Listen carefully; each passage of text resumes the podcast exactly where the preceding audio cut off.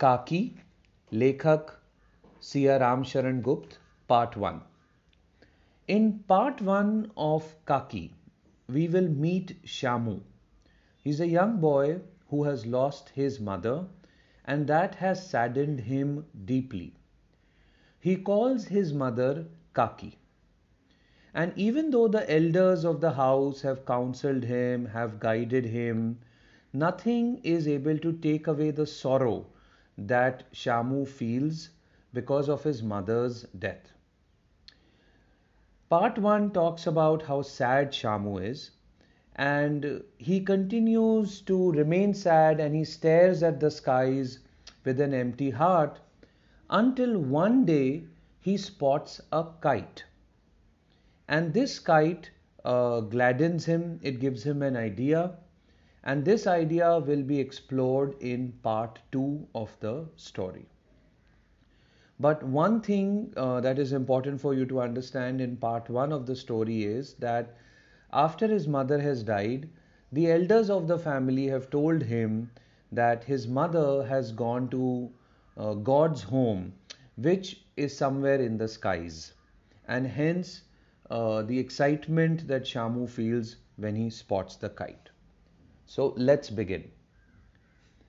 उस दिन बड़े सवेरे अर्ली मॉर्निंग शामू की नींद खुली तो उसने देखा कि घर भर में कोहराम मोर्निंग मचा हुआ है उसकी माँ नीचे से ऊपर तक एक कपड़ा ओढ़े हुए कंबल पर भूमि शयन कर रही है और घर में सब लोग उसे घेर कर बैठे, बड़े करुण ढंग से विलाप दे आर मोर्निंग कर रहे हैं। लोग जब Uma Uma is the mother's name लोग जब उमा को शमशान शमशान is the place where you burn the body लोग जब उमा को शमशान ले जाने के लिए उठाकर ले जाने लगे, तब शामू ने बड़ा उपद्रव मचाया। उपद्रव इज़ फस लोगों के हाथ से छूटकर वह उमा के ऊपर जा गिरा। बोला, काकी सो रही है इन्हें इस तरह उठाकर कहाँ लिए जा रहे हो? मैं ना जाने दूँगा। लोग बड़ी कठिनता से विद ग्रेट डिफिकल्टी उसे हटा पाए। काकी के दाह संस्कार में क्रिमेशन में उसे नहीं जाने दिया। एक दासी राम राम करके with great difficulty Ram Ram करके उसे घर पर ही संभाले रही।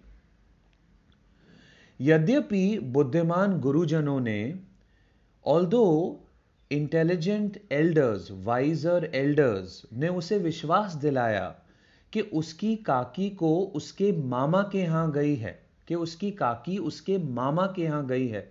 मामा इज़ द मदर्स ब्रदर परंतु असत्य के आवरण में सत्य बहुत समय तक छिपा न रह सका।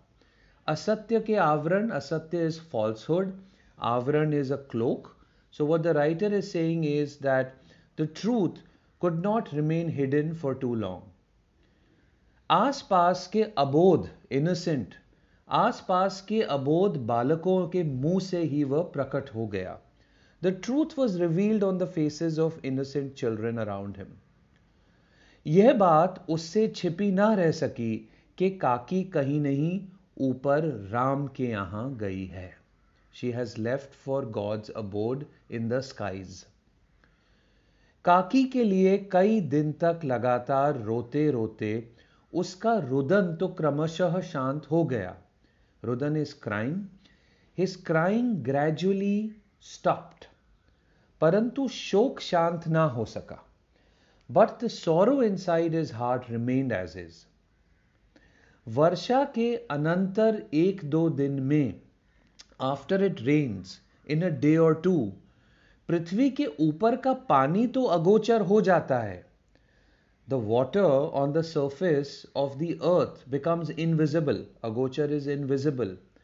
परंतु भीतर ही भीतर इनसाइड उसकी आर्द्रता ह्यूमिडिटी जैसे बहुत दिन तक बनी रहती है वैसे ही उसके अंत स्थल में in Shamu's heart at the bottom of his heart वह शोक जाकर बस गया था।